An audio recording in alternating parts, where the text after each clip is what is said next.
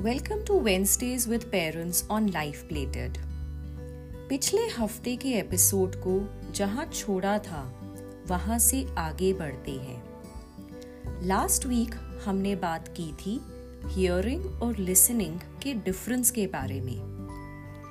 आज mindful parenting के एक नए एलिमेंट के बारे में बात करते हैं, जो है रिएक्टिंग और रिस्पॉन्डिंग के अंतर को समझने का। इस डिफरेंस को समझने के लिए हमें यह समझना होगा कि हमारी बॉडी स्ट्रेसफुल सिचुएशंस में कैसे रिएक्ट करती है। जब हमारा ब्रेन किसी डेंजर को परसीव करता है तो वो हमारी बॉडी के अलार्म सिस्टम को एक्टिवेट कर देता है। इस अलार्म स्टेज में हम या तो उस डेंजर से लड़ते हैं या उस डेंजर से भागते हैं, या फिर कुछ भी नहीं करते।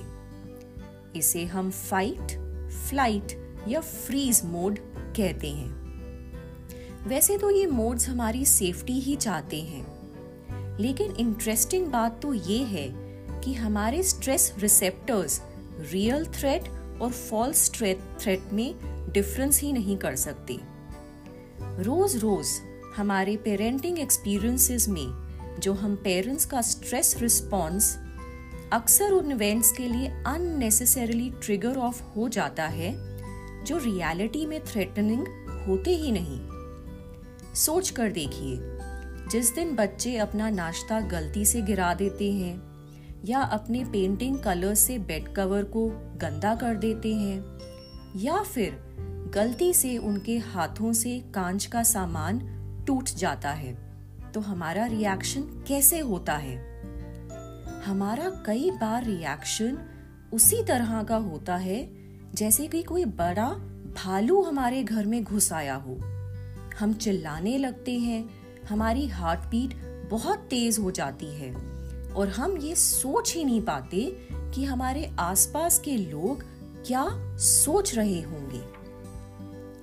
ऐसी बहुत सी स्ट्रेसफुल पेरेंटिंग मोमेंट्स में हम अपना कंट्रोल खो बैठते हैं। हमारे इमोशंस हमें कंट्रोल करने लगते हैं, मानो जैसे हमें हाईजैक कर लिया हो। हम जब भी ऐसी कंडीशन में होते हैं तो हम बिल्कुल भी ये सोच नहीं पाते कि हमारे बच्चे हमें कैसे देख या समझ पा रहे होंगे।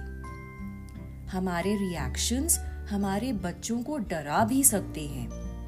और तो और, हम बच्चों को ये भी तो सिखाते हैं ना कि एडल्ट स्ट्रेस में ऐसे रिएक्ट करते हैं। If we choose to be more mindful by pausing before reacting we can teach our children that they too can pause and choose to respond than react to difficult situations अगर आपने कभी भी किसी airline में travel किया है तो ये समझाया जाता है ना कि बच्चों को ऑक्सीजन मास्क पहनाने से पहले अपना मास्क पहन लीजिए। अगर हम बच्चों को माइंडफुल रिस्पॉन्सेस सिखाना चाहते हैं तो हमें पहले अपने रिस्पॉन्सेस मैनेज करने पड़ेंगे किसी भी स्ट्रेसफुल सिचुएशन के आगे। पेरेंटिंग में कुछ परफेक्ट होने की बात ज़रूरी नहीं है। कुछ दिन अच्छे और कुछ दिन बुरे हो सकते हैं। ज़रूरी ये है कि हम हमारे रिएक्शंस के बारे में सोचें, उन पर इंट्रोस्पेक्ट करें। क्या हमारा गुस्सा इरिटेबिलिटी स्ट्रेस किसी रियल थ्रेट के रिएक्शंस थे? या फिर ऐसी सिचुएशंस के लिए जो हम बिना हाइपर हुए हुए भी रिसॉल्व कर सकते थे? तो हमें डिफरेंस समझना है रिएक्टिंग और रिस्पॉन्डिंग के बीच का। Pay attention to what you are feeling आपको गुस्सा और चिड़चिड़ापन महसूस भी हो रहा होगा। लेकिन इन इमोशंस पर हम कैसे रिस्पॉन्ड करें, उसी को माइंडफुल पेरेंटिंग कहते हैं। हम या तो चिल्लाकर, गुस्सा करके बच्चों को डरा सकते हैं, या फिर माइंडफुली पॉज लेकर, अपना समय लेकर, अपने रिस्पॉन्सेस शो करने में टाइम ले सकते हैं। तो आज से कोशिश कीजिए अपनी लाइफ के स्ट्रेसर्स को पहचानने की और उनको रिजॉल्व करने की। तभी हमारे अपने बच्चों के बिहेवियर्स के लिए रिएक्शंस माइंडफुल रिस्पॉन्सेज में बदल पाएँगे और हम बच्चों के साथ मिलकर उनकी प्रॉब्लम सॉल्विंग एबिलिटीज भी बढ़ा पाएँगे।